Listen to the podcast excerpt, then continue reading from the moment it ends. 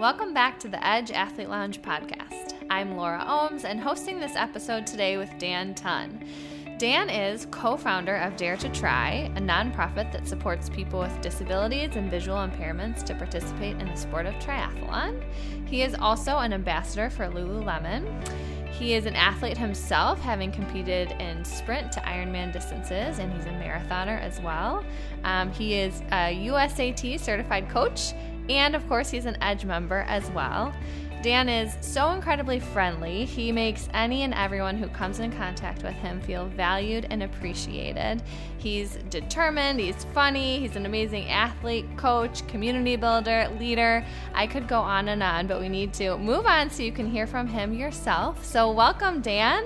Thank you. Thanks for having me. Yeah. Excited to be here. Yes. I'm so glad that it worked out. We tried like a couple months ago to make this happen. And I think like my family was sick and schedules were crazy. A lot of sickness going around, including myself. It was a goal to make this happen in the new year. So yeah. I'm really glad that you're here. So why don't we start with you sharing how you got connected to EDGE in the first place? Yeah. So I officially became a member at EDGE, pretty much a year ago from January of last year. I was familiar with EDGE. I had a lot of friends that were already members at EDGE. We had some of the para-athletes that we work with, either coaching there, like Haley, or Melissa Stockwell, that was using EDGE as a recovery center for her for Olympic Paralympic training. But yeah, I got to know some of the coaches and good word from the members themselves. And it was transitioning out of triathlon just to take a little break from personally training and competing in it, and wanted to get back into like strictly running. And then I knew EDGE had a pretty big run community and some great run coaches, so I talked to Robin a little bit, and I think through that conversation I was pretty sold on it and became a member that day. That's awesome. So yeah. I'm trying to think. I think I met you January of 2018. So you had recently become a member around that time? Correct. Yeah. Yeah. Okay. Yeah. That's really great. And since then, like, Dan is just such a significant part of the community. It's just so fun to have you around. And I mentioned in the intro, you're so friendly, and I think, people just know who you are, and you've brought a lot to the team. So we're appreciative of that.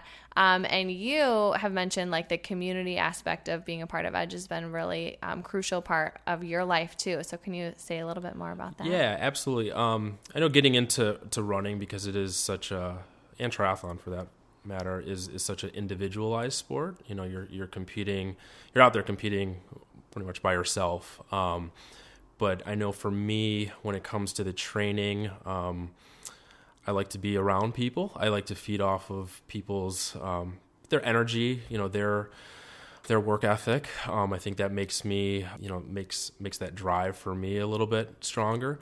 Holds me accountable, definitely. When you have people that you train with, or you're either running or riding alongside them, just to kind of push a little harder or to show up, for rides and runs.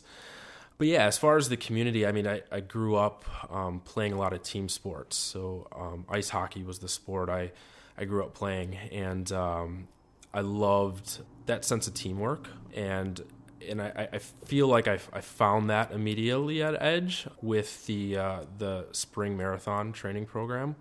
Granted, we do run individually, but running in pace groups, or being there just recovering and sharing training stories, or how much you might be sore or things like that, that you felt like you belonged to a team, to that community too. So it's nice to have that. You don't feel like you're doing it alone. I know it's harder for me as a person to train by myself. So I'm blessed to be a part of this community. It definitely makes me a stronger athlete. I think a better person too. Just meeting new people, new friends, and it's been an incredible experience so far. Yeah, that's great.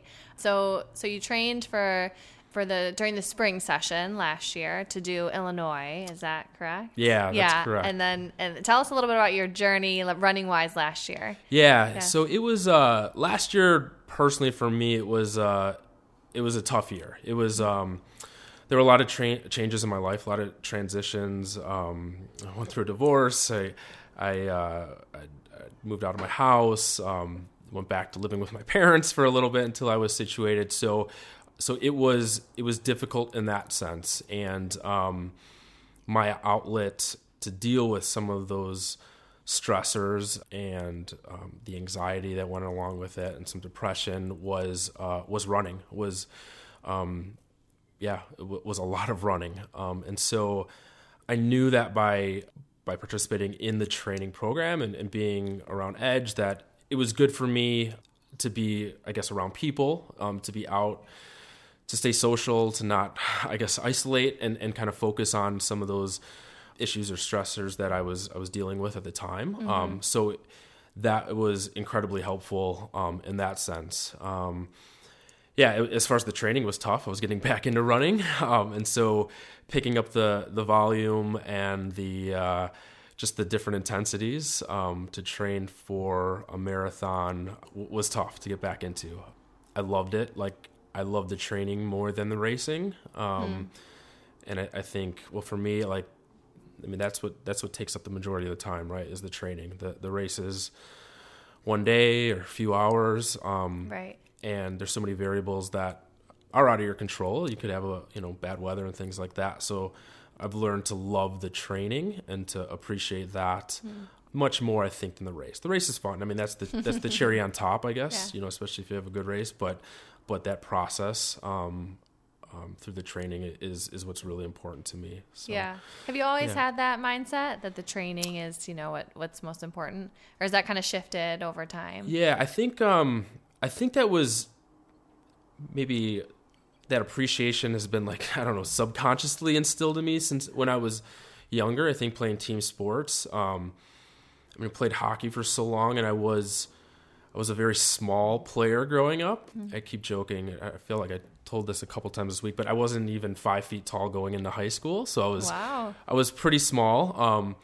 And hockey is a very physical sport. I wasn't the most talented player out there. I didn't have like a natural talent or ability like some people do, but I know that your skills improve by working at them, right?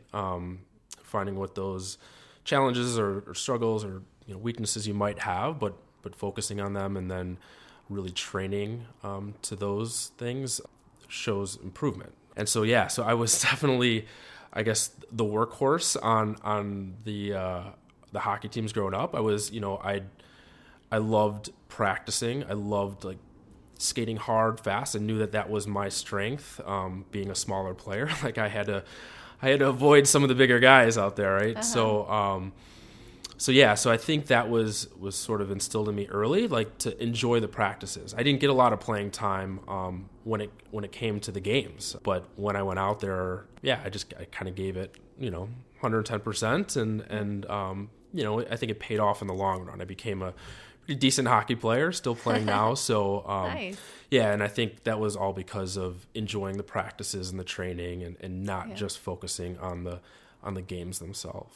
So. Yeah, that's really neat. Yeah, and I'm only asking that because I think, like, I hear from so many people that, you work hard for this, like, end result, and the result feels like so burdensome in some ways, especially if you don't get what you want or what you think you want or what you expected to get. And so, if you can't find that joy in the process, like you're talking about, then once you get to that point, that ending point, it's like, what did I do all that for? So I think it's just, like, so special to be able to, like, have an appreciation for the process, and something that I'm certainly learning as an athlete too. So glad that you said a word on that. Yeah. So you mentioned a little bit, like, you had a lot of stressors going on last year. You also found EDGE around that time. Would you say, running was, like, in a sense, and the community, maybe, I don't know if this is the right word, but the word that came to me was, like, a life source, like something that just was, like, that special to you at that time? Yeah, absolutely. Like, it was something that I can kind of reach out and grab onto. I mean, like, mm-hmm. It was, in many sense of the word, it was a lifesaver for me. It was an outlet. It was it was a fixture too. You know, it was something that I knew was always there in front of me to do, whether that was going for just a quick jog outside to kind of take my mind off of things, or want to feel something just completely different and go for a hard like track workout. And it was a little bit of an escape. Sometimes it was to just try to avoid whatever I was feeling at the time, or things like that. But I mean, I think it was a healthy escape. Absolutely. For those things. Yeah. So yeah, absolutely. A life source. Running for me, I don't always like running with headphones. I like kind of listening to what's going on around me. Like for me, running is very therapeutic. My mind pretty much shuts off when I'm doing that. So it's nice to kind of just take in what's going on around you, whether it's the sounds, the sights, you know, all those different senses. So, so yeah, so it's a very grounding, mindful experience for me. And it was something that kind of helped slow down or stop the chatter that might be going on in my head, or overthinking and things like that. So. Yeah. And did you... Were you aware of knowing like running was something that like you needed to do, or like you knew that that was a helpful tool for you? Like I'm just pressing a little deeper because I think, you know, like a lot of us can relate to being in like, you know, tough spaces or, you know, tough, dark mental spaces, kind of what you're referring to. And obviously, I mean, we all know like exercise can be helpful, but yeah, was that something, did you have to force yourself to do that, or was it like an intentional choice, or you gravitated towards it? Yeah. I mean, I think some days were definitely harder than others. I mean, last year and in years past, I mean, there's been some pretty low lows where, I mean, I'd stay in bed for days at a time. And, you know, whether it was because I was depressed or just unmotivated or things like that, like it, you know, just sitting up in bed was a task. And I mean, I know laying there, you can be thinking like, yeah, there's so many things that I should be doing right now that are good for me, like running or doing some sort of physical activity, getting up and walking, just some sort of movement, just to get blood flowing in my body. But it's difficult, you know, it's difficult to switch to that mindset and to actually make those first initial steps, whether that's just sitting up or getting up and, you know, going to the bathroom or jumping in the shower. Sure. Yeah. So it, for me, it was definitely a learning process of taking things step by step to get out the door to run. And it, some days it took maybe all morning, to work myself up to get out the door. But yeah, something I'm still working on. Mornings aren't my favorite part of the day, but it's but knowing that there's you know things like running, places like EDGE to go to, communities to be around, is helpful. Yeah. Thanks for sharing a little bit of insight on your experience too. Yeah, we certainly appreciate that. Let's jump a little bit to hear about Dare2Tri, because I want to make sure we have time to cover. Yeah, I love talking about Dare2Tri. Yeah. We were just talking before we recorded actually that it's been like almost 10 years since it began, which I can't even believe. So yeah, can you just share a little bit about like your heart for Dare2Tri and whatever you want to tell us? Yeah, absolutely. I guess I can go way back, to where we started. I was working for the Chicago Park District as an adaptive sports coordinator. I never really knew I wanted to get into adaptive sports until later on in life. I went through basically two different careers in the business field, and then as a middle school math teacher, and then volunteered while I was a teacher and got into working with people with cognitive disabilities, and then eventually people with primary physical disabilities or visual impairments. Absolutely loved it. I saw that there were a lot of barriers for adaptive sports, you know, specialized equipment that's expensive, just resources, training opportunities. But to me, it was still sports, right? It was still an outlet for people to be active, to lead healthier lifestyles. And so I there was a position open with the Chicago Park District. I kind of took a chance and applied, got the job, super happy about, and still didn't really know what I was doing. But I was there for quite a few years. You kind of learn as you go. You meet those people that have been in the field for a while. And two of those people that I met along the way were Carrie Sirota and Melissa Stockwell. And Carrie was working with Great Lakes Adaptive Sports at the time, and Melissa, who is Army veteran, who had lost her leg from a roadside bomb, and she was training for paratriathlon for, I believe it was World Championships at the time. And so, so we kind of, all three of us kind of hit it off. We thought triathlon would be a great sport to add to our existing programs that we were already offering at the two different organizations. So we partnered up, Carrie, Melissa, and I, and we started offering this as a partnership between the Park District and Great Lakes Adaptive Sports. We didn't know it was going to take off in such a quick way. But yeah, so it basically blew up. And in 2011, we officially became a 501c3 nonprofit. That's awesome. Yeah. And so, like, when you say, like, it blew up, like, can you detail that a little bit? Yeah. Like, people just were so attracted to it, or people are, like, coming out of the woodworks to participate? Yeah, we in 2011, when we wanted to put on our first, basically a camp, just to, like, a 2-3 day camp, and we had, I think we had 7 people total that showed up, and we were happy with that. We've got 7 people that, come to train with us for a weekend. And I think after that, like, it's like we joke, but like the word of mouth in adaptive sports is incredible. And I think from that opportunity and from just the weekly clinics or practices that we were putting on at the time, the buzz in the adaptive sports community was starting to pick up, and people were interested, like, oh, like, you guys have adaptive equipment, or I have a friend who's visually impaired and they wanted a bike ride, and I heard you guys have people that can help bike ride, and it just kind of picked up from there. That's amazing. I mean, this is obvious, but like, what a need, obvious, Yeah, and I mean, what we love about triathlon in particular is it's such an inclusive sport.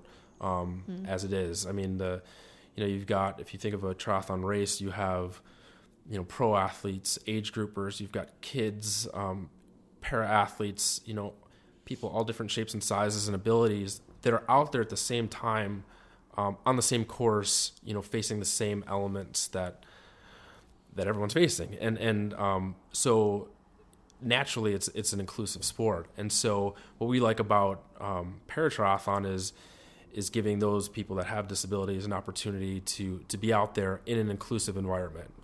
We're not, the separate group of people with disabilities that are doing something at a different time of day. We're in the mix with everyone else. Yes. And that's extremely important. So where are you guys right now? Give us like a little snapshot of. Yeah. So being in Chicago, it's nice and chilly and snowy out. So during the off season now, for us Midwesterners, we are training indoors. We do a lot of swimming, indoor run clinics, a lot of strength training. We were just talking about strength training and the importance of that. But yeah, we're gearing up. We're gearing up for the season already. So we just went through some pretty intensive strategic planning for the next 3 years. So a lot of focus on growth, just serving more individuals. Locally, as well as nationally. And so, so the next 3 years will be exciting and hiring some more staff and that's great. It's really great. It's all good stress, right? Yes. And you guys have how many camps now a year do you put on? Yeah. So we put on, so we have three camps. We're going to be adding a fourth one, but we start off with, we have an injured military camp, and that's in conjunction with Leon's Triathlon in Hammond, Indiana. The weekend right after that, we're up in Pleasant Prairie, Wisconsin for our adult paratriathlon camp, and that's kind of like our premier event for the year. We get about 50 athletes from all over the country, some different parts of the world, actually, to participate in that. And then we also have a kids camp in July that takes place at 63rd Street Beach. So, yeah, looking to add one more camp this year in July, just because we're, 50 people was a lot at our adult camp. So we don't want to compromise quality by adding too many people. So sure, that's really exciting. Yeah. Yeah, and if anybody listening wants to learn more, you can go to your website. www.Dare2Tri with the number 2 in there, .org. But, always looking for volunteers. Yes. Yeah, oh, that's the other thing I was going to say, too, is since you've become a part of EDGE, it's been neat to see some partnership growing and to just see some of the EDGE members that have been volunteering and participating in some of like the races and training sessions you guys hold. That's really awesome. Yeah, we're excited. We have a charity team called Race to Raise this year for the Chicago Marathon, and this year we're partnering with EDGE to lead the marathon training for these 23 athletes that are on our charity team. So cool. I'm excited, super excited about that. Yeah, that's great. Yeah. Yeah, you're also an ambassador for Lululemon. Tell me a little bit about that. I know that's like more recent, I think, in the last year or two. Yeah. Yeah, what does that entail? Yeah, so I'm ambassador for Lululemon. There's multiple stores here in the city, and myself and I believe there's 6 other ambassadors. We represent the store, 2 stores, on the one on Michigan Avenue and Rush and Walton store, so they call it the Mega Store. Uh-huh. Yeah, it's a great little gig. They were basically looking for community influencers to not just promote the brand and what Lululemon represents as far as a clothing brand that supports people that are active, mindful, and things like that. So we're looking for community influencers that were doing stuff in their community that are getting people out there moving, essentially, and sweating. So this is year 2 of my ambassadorship. It's been a ridiculously awesome experience. They sure like to spoil their ambassadors in good ways, and not specifically speaking about product, but mostly for me experience. Had an opportunity to go to Whistler twice this year as they call them Pace Beaver. So Pace Beaver is a pacer for their Seawee's Half Marathon. I went to their Ambassador Summit. And so a lot of focus on personal development. They really do a great job of supporting you as an individual and whatever that is, as an athlete, as an entrepreneur, as a coach. Yeah, I'm extremely blessed to be a part of that group too. So, excited for this for this year. Yeah, we'll see what else they have in store for us. Yeah, that's great. And you've also gotten into yoga more recently. Yeah, is that due to like part of your involvement with Lululemon? Yeah. I think naturally. Yeah. They're they do a lot of work with yoga studios and mindfulness. And it's something I was never really too involved with, a few years back, but just learning more about it. One, it's the mental benefits of yoga. It helps, just like I said, calm that chatter that's in my head.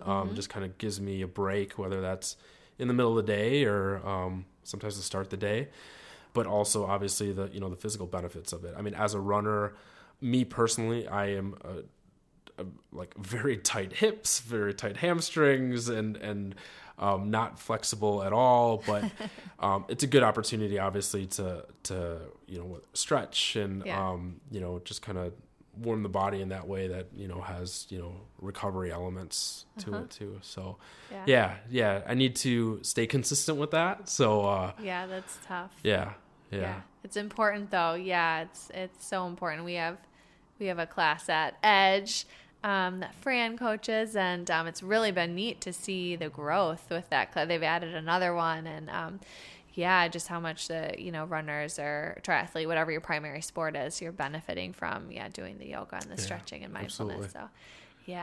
So Tell us a little bit about what you're planning on doing this year with your own athletic, goals and like what's coming up for you. Yeah. So I just started the spring half marathon training program with EDGE.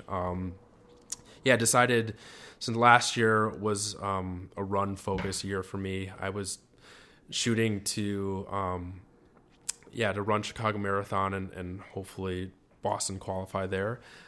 There was some injuries at the end of the year that kind of, held me back. And then they changed the time qualifications for Boston kind of a few weeks prior to that, so I kind of knew that, Boston was maybe a little bit out of reach, at the end of last year, which I was fine with. I was comfortable with, going into the race with that and just kind of seeing what happens and enjoying the day. Yeah, so I had some injuries that I had to kind of take care of this at the end of this past year, and I think I'm healthy now, so I'm back at it with the spring training. So, looking at Illinois half marathon in April, and then doing Chicago Marathon again, shooting for Boston again. So that's great. I love it. That's awesome. And had you been healthy this year, it would have been there for you. Yeah, because you trained so hard. Yeah, I know how much you trained. But. Yeah, it was a good year as far as training and getting back into it and meeting all the people that we kind of suffered along with and those miles definitely made us all stronger as individuals and as a group. I think. Yeah, absolutely. Yeah. Is there anything that we haven't covered that you wanted to share before? I'm going to ask a couple final questions. Sure. Anything else that you wanted to put out there? That's a great question. I think I always like to bring it back to Dare2Tri a little bit. We talked a little bit about volunteers, but and having access to resources and things like that. And one thing that some of us, including myself, take for granted is, if I want to go out for a run, all I need to do is put on my gym shoes or running shoes and go out there, and it's very accessible for me.